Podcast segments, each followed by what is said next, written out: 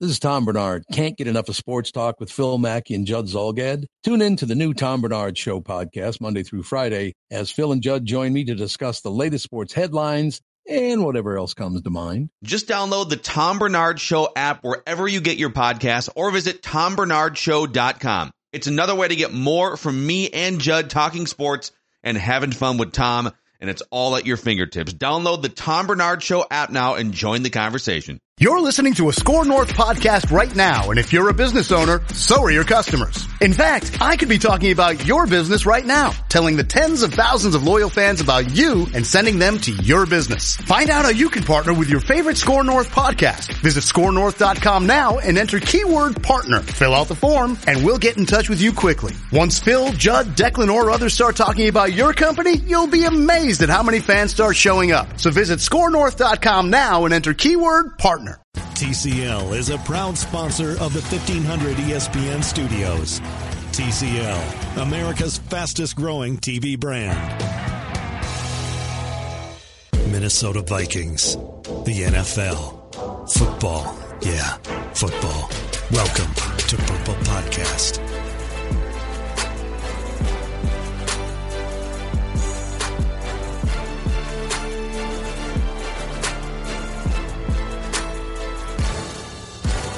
Welcome to another episode of the Purple Podcast. The Kevin Stefanski is now the offensive coordinator version. Uh, Matthew Coller, along with ESPN's Courtney Cronin. Courtney, how are you? I am happy that we finally know something. It, it's felt like 11 days of just back and forth, back and forth, back and forth, but it's always fun when the dominoes begin to fall and then everybody starts to go in their place and knowing that we're not going to have to wait until after the Super Bowl to find out who the offensive coordinator is so we can get on with our lives is pretty great. yeah, that's good for us. And uh, only really about a week and a half or so of chasing our tails around different reports that this person or that person could be interested. And I, I think what you find at the end of this is just the level of validity of offensive coordinator, defensive coordinator, head coach reports that are out there is very, very low. I mean, uh, one of the guys, uh, Mike Mularkey, who was reported to uh, be a, a, candidate for the Vikings offensive coordinator situation becomes a tight end coach somewhere else. And so it doesn't seem like there's any actual interest in him from anyone. Hue Jackson's name was out there repeatedly and Mike Zimmer said that that uh, was fishing in the wrong pond, and it turned out right. And uh, so, as we speak, Adam Schefter has reported Kevin Stefanski will be the offensive coordinator of the Minnesota Vikings. As, as we're talking now, it hasn't been officially announced, but uh, usually, if Schefter's got it good enough to go, so we will talk about it as as fact from here on. Um, your first reaction to seeing Schefter's report that Stefanski would be coming back? Not terribly surprising because this morning the news breaks that Freddie Kitchens is going to be announced later today as the Browns' next head coach. And as we know, Stefanski had the interview, a second interview on Tuesday of this week. Uh, so it was basically down to Kitchens and Stefanski. And if you're going off of this as somebody who, you know, knows a team, can lead a team, has chemistry with Baker Mayfield, I don't, I don't see how you couldn't choose a guy like Kevin, like Freddie Kitchens over Kevin Stefanski for that job, just given he's already had history with the team, and, and, and Kevin does have a quite a bit of inexperience that's working against him for that position. Um, so not surprised that he returned based off that. I mean, reports and, you know, research that I had done and people I have spoken with the last few days said that they did expect something between Kevin and the Vikings to happen if it didn't happen with Cleveland for the head coaching job. Um, that to me is a little surprising because I think that the ceiling personally and the job security and everything else that you're looking at with Cleveland from an offensive coordinator standpoint might be even more attractive to a certain degree just because you are working with Baker Mayfield, a young quarterback coming off an incredibly promising rookie season. But for, for Stefanski, who had been talking with the Vikings throughout this entire process, never left them in the dark. I mean, it really was that his situation with Cleveland put Minnesota in a holding pattern, but they expected that. So now you get to move forward knowing, okay, the continuity that they began to build after John DeFilippo was fired and after Kevin Stefanski took over in week 15, they get to continue building upon that. And I think that that is so critical for an offense that really, by and large, couldn't string it together for more than a few games at a time this season. And, you know, going into 2019, that's a good sign that Kirk Cousins isn't on his fourth offensive coordinator and fourth new system in four years. So uh, every time I tweet something like, well, players in the locker room are saying this, I always get back, of course they'll say that. Uh, when we talked to players at the end of the year about Kevin Stefanski, they seemed very excited about what he brought to the offense. And I will say that folks like you and I are professional read between the liners. So, uh, my favorite, it's my, it's actually in my bio on my resume. Is it? Well, yeah, that's because it's so true. Number one line. That, that is, that is what we do. We, uh, listen to everything they've got to say and then we parse through it for what sounds legit and what sounds bogus. And it turns out that these people are not, um, spies, so they're not great at uh, hiding their cards all the time. And I, and I think that when there were issues with John DeFilippo, it was very obvious. Uh, Mike Zimmer made it very obvious, but even players did too. And I also think that when Kevin Stefanski came in and made the changes that he made, uh, that players uh, legitimately did appreciate that. And I know that we've brought it up a number of times, but when Mike Zimmer said that uh, Kirk Cousins would have more of a say in the offense with Kevin Stefanski, it really said to me that those two have had communication. And when I've, I've talked to other quarterbacks about this, or former quarterbacks, our friend Sage Rosenfels mentioned it on the podcast, that uh, the great offensive coordinators make sure that their uh, quarterback is comfortable with everything they're asking him to do and that it's a really close relationship. And I think over the last year that Kirk Cousins and Kevin Stefanski formed a very good communication. Um, so that is at the very top of the list when you're trying to decide who are you going to bring in? How is this going to work? How can you maximize Cousins? That's what this is really all about. It's it's not about whether they can run the ball. That's what people are going to talk about because Zimmer brought it up so much. It's really about can you get whatever percentage points more of efficiency out of your quarterback than you did last year.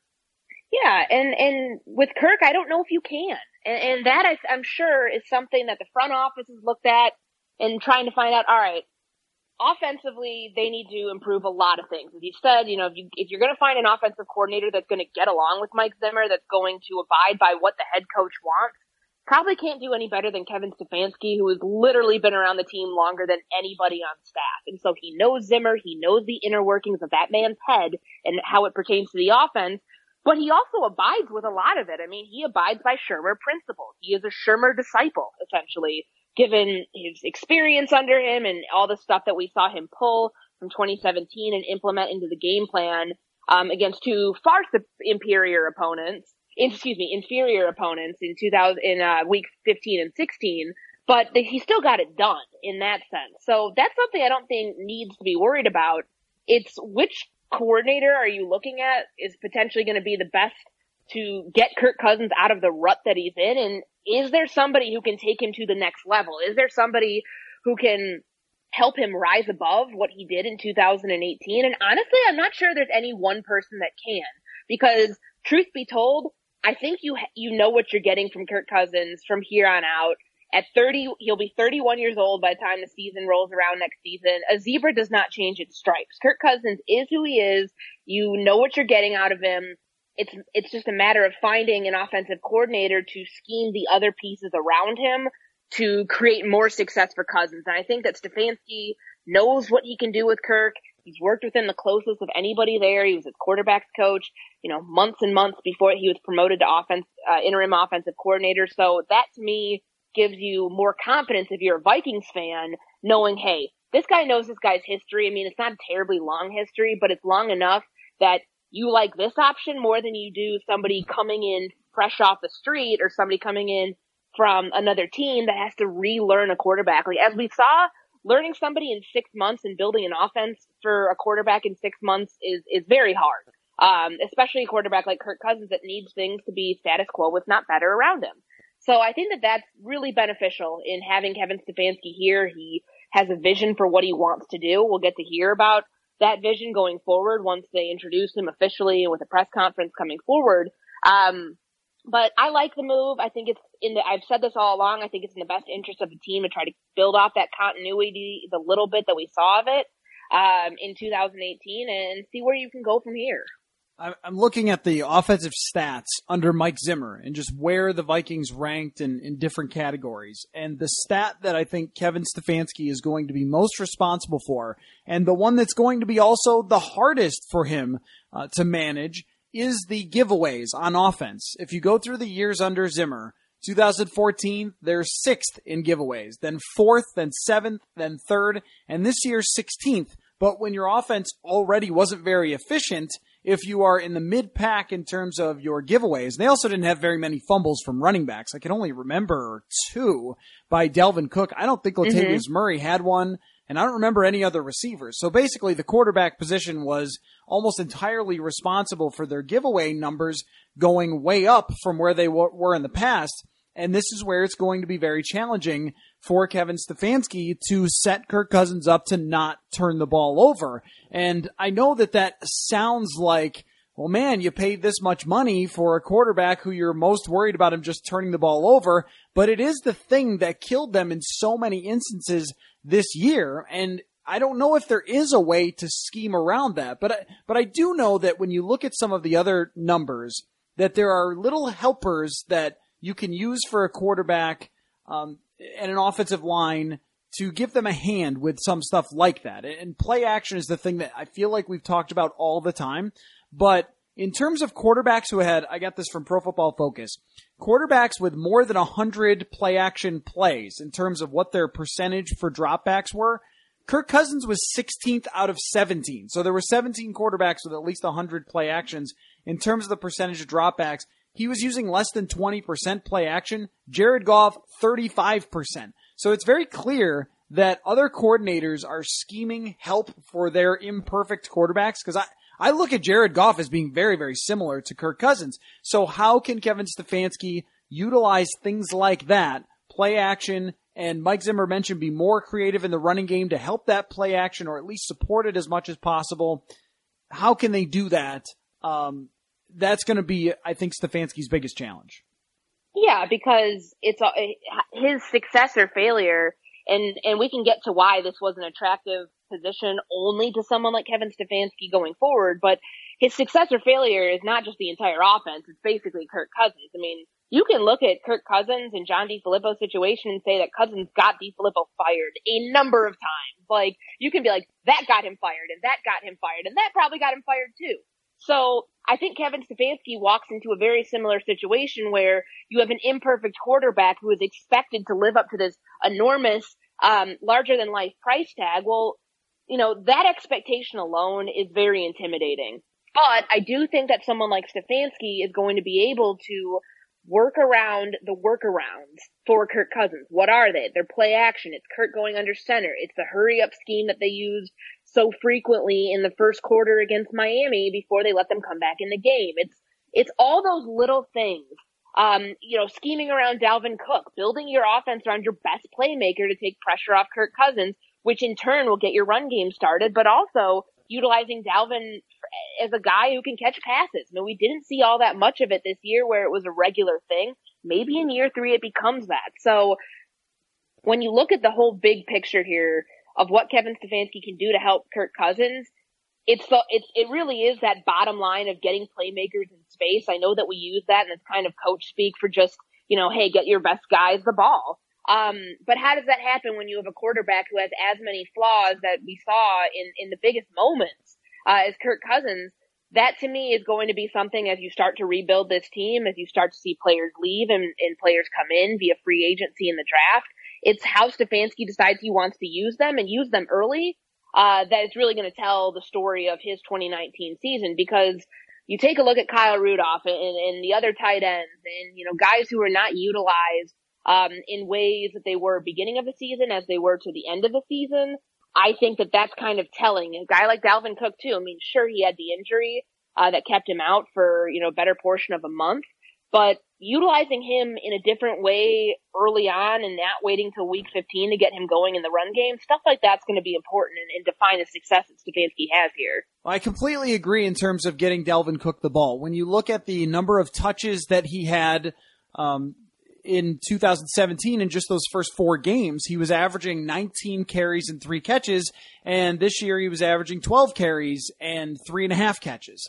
Uh, it's got to be better than that. He is such a special talent that he's got to be touching the ball more often. And then I also think that there are ways that they can scheme to help the offensive line as well. Because if people think that they're going to go into this free agency and change the world with whoever they're going to sign, there is not an Andrew Whitworth on the market this year who is a complete game changer on the offensive line, nor do the Vikings have the money in free, in free agency, even if they do restructure contracts to go wild and start outbidding people for 30 plus year old offensive linemen. So what we can expect next year is that there's still going to be issues on the offensive line. Chicago's still going to have Khalil Mack and Akiem Hicks. Things are not going to be easy uh, to find ways to help them, but I feel like in many instances, John DeFilippo did nothing to help them. I mean, how many times, I've seen this pointed out to me a bunch of times. Pat Elflein had one of the worst pro football focus grades. And how many times was he just one on one, Kirk Cousins in the shotgun, and he's getting beat by someone who's really, really talented. Fletcher Cox or Aaron Donald or Ndamukong Suh or whoever it might be. And the same thing goes for Riley Reiff. Like there has to be ways to help these guys schematically uh, as well. And I'm, I'm curious from, from your perspective though, as we talk about Stefanski and Cousins, where you think the biggest area schematically that they can change to help him out? I mean, other than the, the play action, which is, you know, obviously a thing that Mike Zimmer talked about a ton and they're going to do more often. But do you think that there is something that Kyle Shanahan was doing before, that Sean McVay was doing before to get a little more out of him than John DeFilippo did that maybe Kevin Stefanski can copy? Well, I mean, you take a look at the first thing that Mike Zimmer talked about when when Kirk was introduced as a quarterback, and it's just how good he was in play action. I really struggled with that because I, we didn't see that much of it early on really throughout the first 14 weeks that John DeFilippo was the offensive coordinator. I'm not really sure why, because, you know, when you're dropping Kirk back into the same place in the pocket and you're expecting him to not be who he is really and to, you know, process quickly and to get rid of the ball quickly, I mean, he can do that some of the time, but that's not something that's quite sustainable. I mean, he was one of the best play action quarterbacks um, in the NFL from 2015 to 17. And, and that's just a statistic. Like that's something that I think you look at and you say, okay, how can we play to that strength better regardless of what our offensive line looks like and regardless of, you know, how, how, how they can, you know, what they look like in 2019. You know, as you said, they're probably going to have some weaknesses here. But I also think too that it was a matter of the playmakers that they had. Like Kirk was never really relied upon. And, and yes, the, he, he's a 500 quarterback at best in Washington. I mean, he had one playoff season that they barely scraped by to get in in 2015, and he does not have a playoff win. So, is that the quarterback you're going to get? Probably. But are there ways that Kyle Shanahan, Sean McVay, those types of guys uh, were able to get more out of him? Yeah, because I think it's it's the deep ball passing game. It's it's play action. It's you know scheming with your better playmakers to to spotlight them and to take less off of to take more off Kirk's plate and make him do less. So my biggest thing is can he convince Kirk Cousins to throw the ball when Adam Thielen or Stefon Diggs are not open?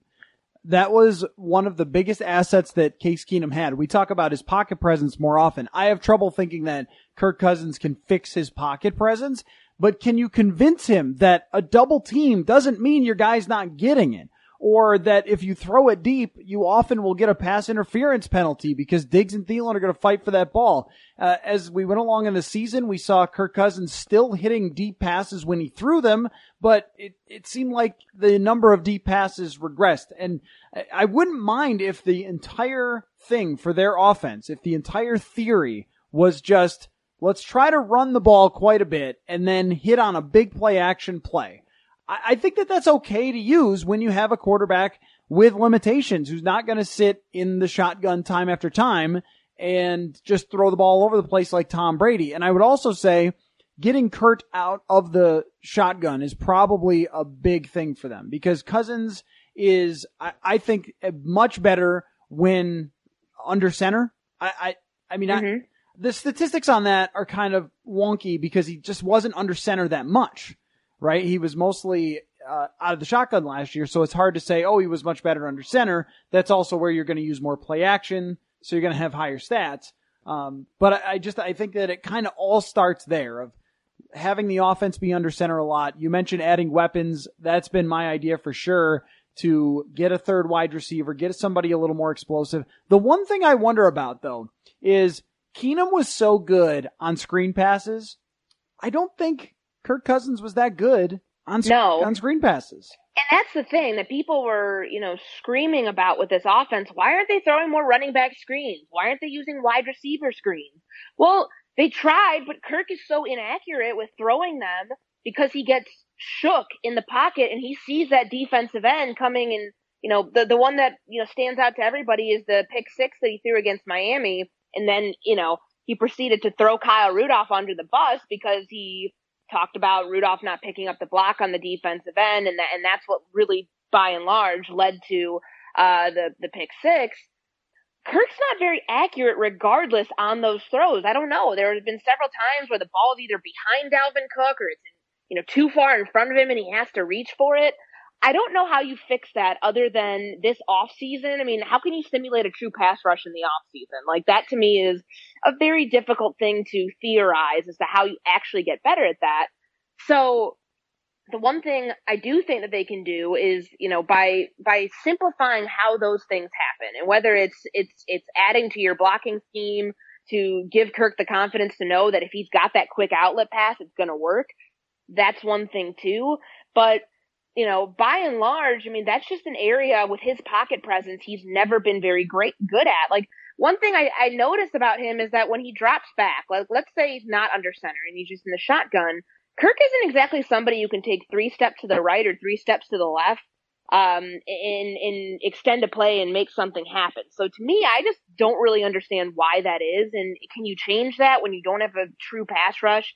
To simulate, I don't know if you can because that takes months. It takes years of practice um, to do stuff like that and to be able to move around in the pocket. And I just don't think truly and, and, and honestly, at 31 years old, his pocket presence is going to change that much. But you can change his launch points. You can roll him out of the pocket, like we've seen several times. I mean, I think I think you still want to have that goal to pick up a first down with your legs every single game. I think that's important because um, once Kirk gets outside of the pocket, I mean, it's not a look that teams are expecting all that much. So it probably keeps the defense on their toes. It's probably a good thing to have in your arsenal, but not having him in the same place back there, not having him drop nine and a half yards deep, probably beneficial and you know, I think about the screen issue that you're bringing up some of the inaccurate ones. Uh, the the throw behind Roc Thomas that turned into a uh, a fumble against the Philadelphia Eagles, and, and there were other ones where maybe you didn't notice necessarily a fast speed, but then when you go back, a swing pass is just a little half step late,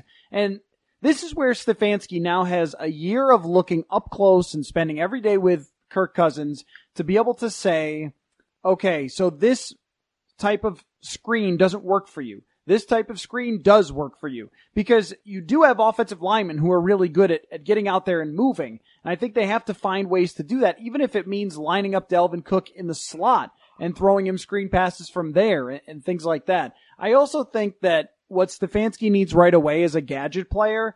Um, Cordarrelle Patterson coming back, I think is sort of like a, I think it's like a sneaky good idea personally that Mike Zimmer, Mike Zimmer regretted the way that they used Cordarrelle Patterson before and raved about the way the Patriots did. Well, the guy's a free agent again and they don't have a true number three wide receiver or a gadget player who can run with the ball or, or run jet sweeps or, you know, take short passes for, for big gains. And I think that that's, that's a lot of what, what Cousins needs. And that, that's where Stefanski would probably want to focus things because we know that Thielen and Diggs are going to catch everything, but it's also about supporting Stefanski in this free agency here and then yeah, see what he can see what, where he could go from there. And then I think a lot of people have brought up too, uh, what they do with the offensive line, offensive line coach and how they design some of their runs. I, I don't think it was an intentional jab at Clancy Barone, but it, I mean, the, how much Mike Zimmer talked about Tony Sparano in the creative run game I, I do think they're going to need to be creative when you don't have the best talent up there. Yeah, absolutely. And, and I, I agree with you. I don't think that was a shot at Barone. I don't think that that was anything more than, hey, we might need to, you know, that was only, that was a one year fix. Clancy coached uh, the offensive line when the Broncos won the Super Bowl in 2015, but he was there to coach tight ends. Andrew Janocko was an offensive line assistant under Tony Sparano, and he, you know, they decided that Mike Zimmer made that decision to not look for a veteran voice, not to look for, you know, a guy like Mike Tice, who whose name was kind of being thrown out there right after Sparano passed away. Well, maybe that's the fix. He wanted to try to, he said the word continuity millions of times it felt like during that whole stretch where they're trying to move on in the season while they're trying to grieve the loss of a friend and a coach and you know to be able to keep those principles that Tony had you know instilled in this team and that nastiness that Mike Zimmer said they were just without this year um, I think that they'd be wise to look at trying to overhaul now to start building something again and maybe even consider the offensive line as a part of that entire equation along with Stefanski coming in that you might need a new voice in there because yes, Tony Sparano and the entire impact that he had in the offensive line room will never go away. But I think you do want somebody, whether, I don't know if I buy the whole co-offensive line thing. I want one voice in there if I'm a coach, t- teaching those guys, talking to those guys, coming up with a scheme. I mean, yes, it's nice to have assistants and, and help like that, but the co-offensive line coach thing did not make a whole ton of sense to me.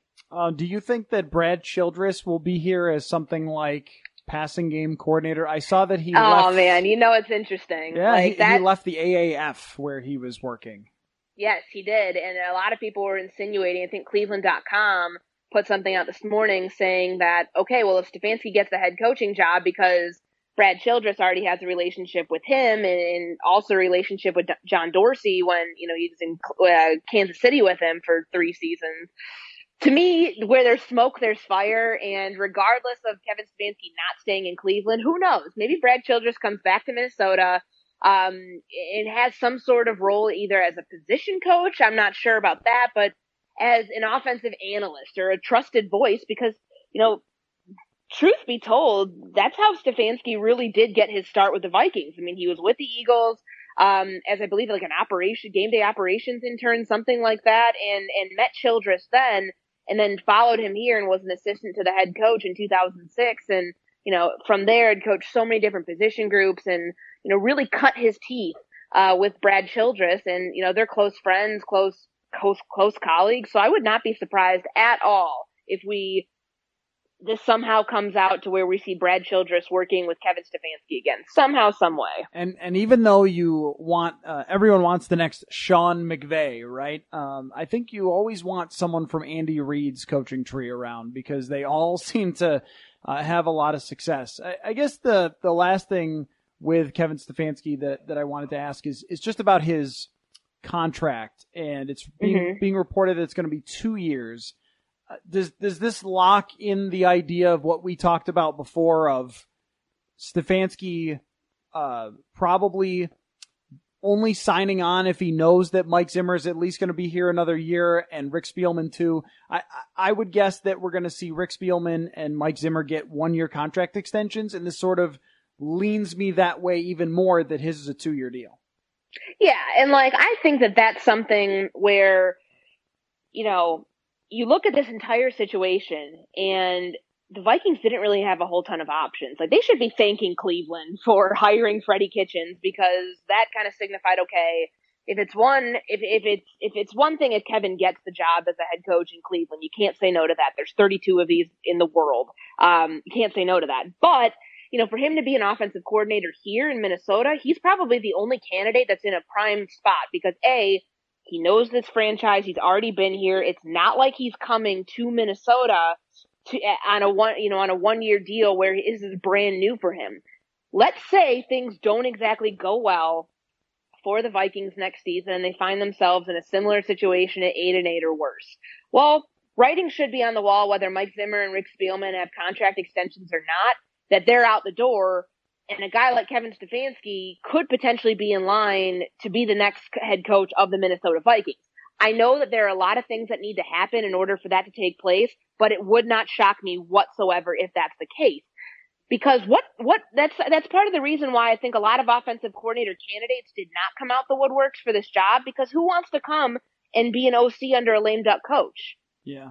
Yeah. That's tough.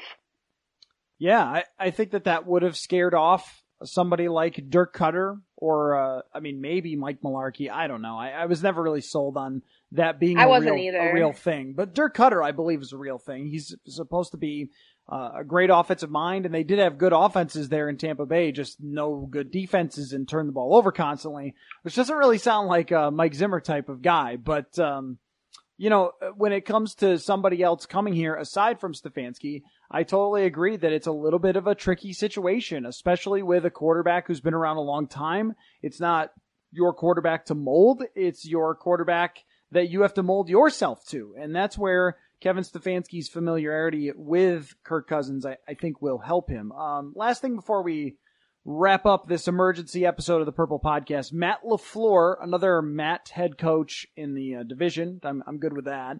And Vic Fangio leaving the Chicago Bears to take the head coaching job with the Denver Broncos. Uh, your thoughts? Probably really good news for uh, any other team in this division that the Bears defense is losing their guy who built this thing from the ground up. And I still think they're going to be very, very, very good. And, and, you know, I know that we've been hearing about, okay, is Todd Bowles going to Tampa Bay? Is he going to potentially be in play to get the DC job in Chicago? I mean, that unit is still going to be very, very good, but I think you're hoping and, and, and probably happy to get one part of a very good defense out of your division.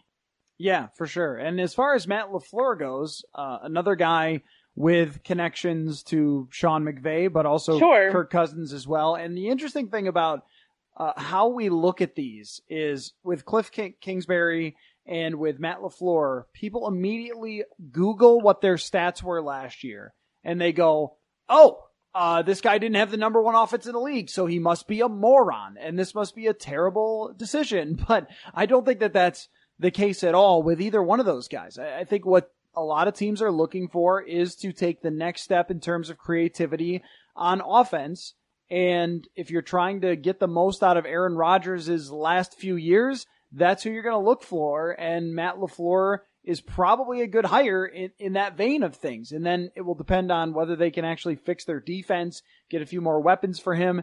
And the Cliff Kingsbury one is obnoxious too because his well, his offenses were fantastic. I mean, they were really, really good. And and there's people saying, oh, he chose Davis Webb over Baker Mayfield or something, so he must be a dummy. Well, I don't look at it that way. It's it, it's a guy who has consistently had success at the college level where a lot of the NFL coaches are drawing their creativity from. So it makes sense to go a little outside the box instead of hiring the same old type of guy. Yeah, I think that the NFL, the offensive explosion is not going anywhere. Um, and it's, it's time that we see, okay, you're making these hires. Let's see them pan out. Just because you're friends with Sean McVay and because he may have like shook your hand one time doesn't mean that you can be a good head coach in the NFL. Um, I thought that was incredibly precarious that the Arizona Cardinals put like that Cliff Kingsbury is pals with Sean McVay. They they're drinking buddies. They wear the same sunglasses. They go get their hair cut at the same place. I don't know. Like that to me was just absurd. Like if you can coach football, you can coach football. Is he? And I wouldn't even say that if you're part of the McVay coaching tree, sure. But like if you guys are just pals, maybe you watch the same TV show. I don't think that has anything to do with it. But it is. I'm not surprised that Kingsbury got the job. Uh, ever since we saw that, like you know, the, the news like coming out. Okay, maybe he's an NFL candidate after taking the USC job for a hot second. That right now he's in a situation where he, it's sink or swim because people are going to be looking at him being like, okay, can you actually lead? You may be a very good developer of quarterback talent, but can you lead a franchise? Like that is a humongous test, but it honestly feels like offensive minded guys and, and, and people who have fallen into that Sean McVay pool have a better chance at getting jobs than defensive minded guys. And, and so I think uh, when you see Vic Fangio leave, if you're a Vikings fan, you say, all right, great, because he's clearly done a great job with Chicago. But when you see a really smart offensive mind join the Green Bay Packers, you, you probably do get a little concerned. And then you look at the Detroit Lions who didn't fire their dopey coach, and we can all laugh because that's Yeah. going to continue to be a mess, I think. Yeah, and I'm curious to see who gets that OC job because who wants to work for that guy? I mean, as long as you sit up straight, I think you're fine. Um, so anyway, uh, well, the Vikings, as we've been talking, made it official with Kevin Stefanski. We will hear from him uh, tomorrow morning. So we Friday, will have um, Friday morning. Oh, I'm sorry, Friday morning, and so we can probably have another conversation and do more podcasting fun. Uh, so anyway, um, that'll that'll be great. Also, keep uh, your ears peeled to the Purple Podcast because we'll have some new things coming in in 2019 that we're excited about. So that as well. Thank you all for listening, and thank you, Courtney, for your time here on the Purple Podcast. Pop quiz. What can you buy for $3.99? Not a latte, but for less than the cost of a cup of coffee, you can get all your favorite music ad-free. While other streaming services jack up their prices, LiveOne's membership is only $3.99 per month, and you can lock in that price for a full year. Join now to get the best deal in music with zero ads, unlimited skips, and maximum audio quality. Get the music you love at a price that fits into your budget with LiveOne Plus. Check out liveone.com slash best music for details. When we told growers that New Bayer Premium Trivolt herbicide for corn delivers visibly clean fields for up to eight weeks, they were a bit skeptical. Um, we'll see how it works. So we decided to prove it. We set up cameras in multiple cornfields, treated them with Trivolt, and filmed for 24 hours a day. For eight weeks, we saw a variety of weather conditions, and Trivolt worked. See for yourself at TrivoltInAction.com. Trivolt is a restricted use pesticide. Consult your state pesticide regulator for specific restrictions. Read and follow pesticide label directions.